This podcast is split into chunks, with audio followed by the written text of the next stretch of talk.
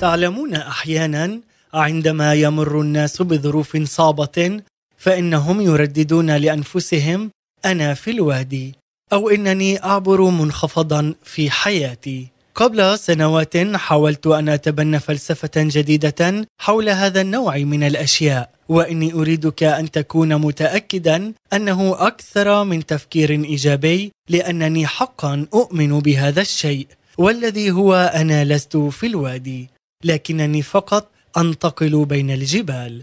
اخترت أن أرى كل تجربة تبدو مثل الوادي كالممر أو الطريق المؤدي إلى قمة الجبل التالي لنصرة الرب في حياتي. كل عائق بإمكانه أن يصبح فرصة وكل صعوبة يمكن أن تتحول إلى ممر سماوي إلى نجاحك التالي في المسيح. لذلك مهما كانت تحدياتك اليوم مهما كان الذي تواجهه أشجعك أن تغير وجهة نظرك تجاهه. وقل للذين حولك اليوم أنا لست في الوادي لكني أغير الجبال فقط. أحبك وأصلي من أجلك.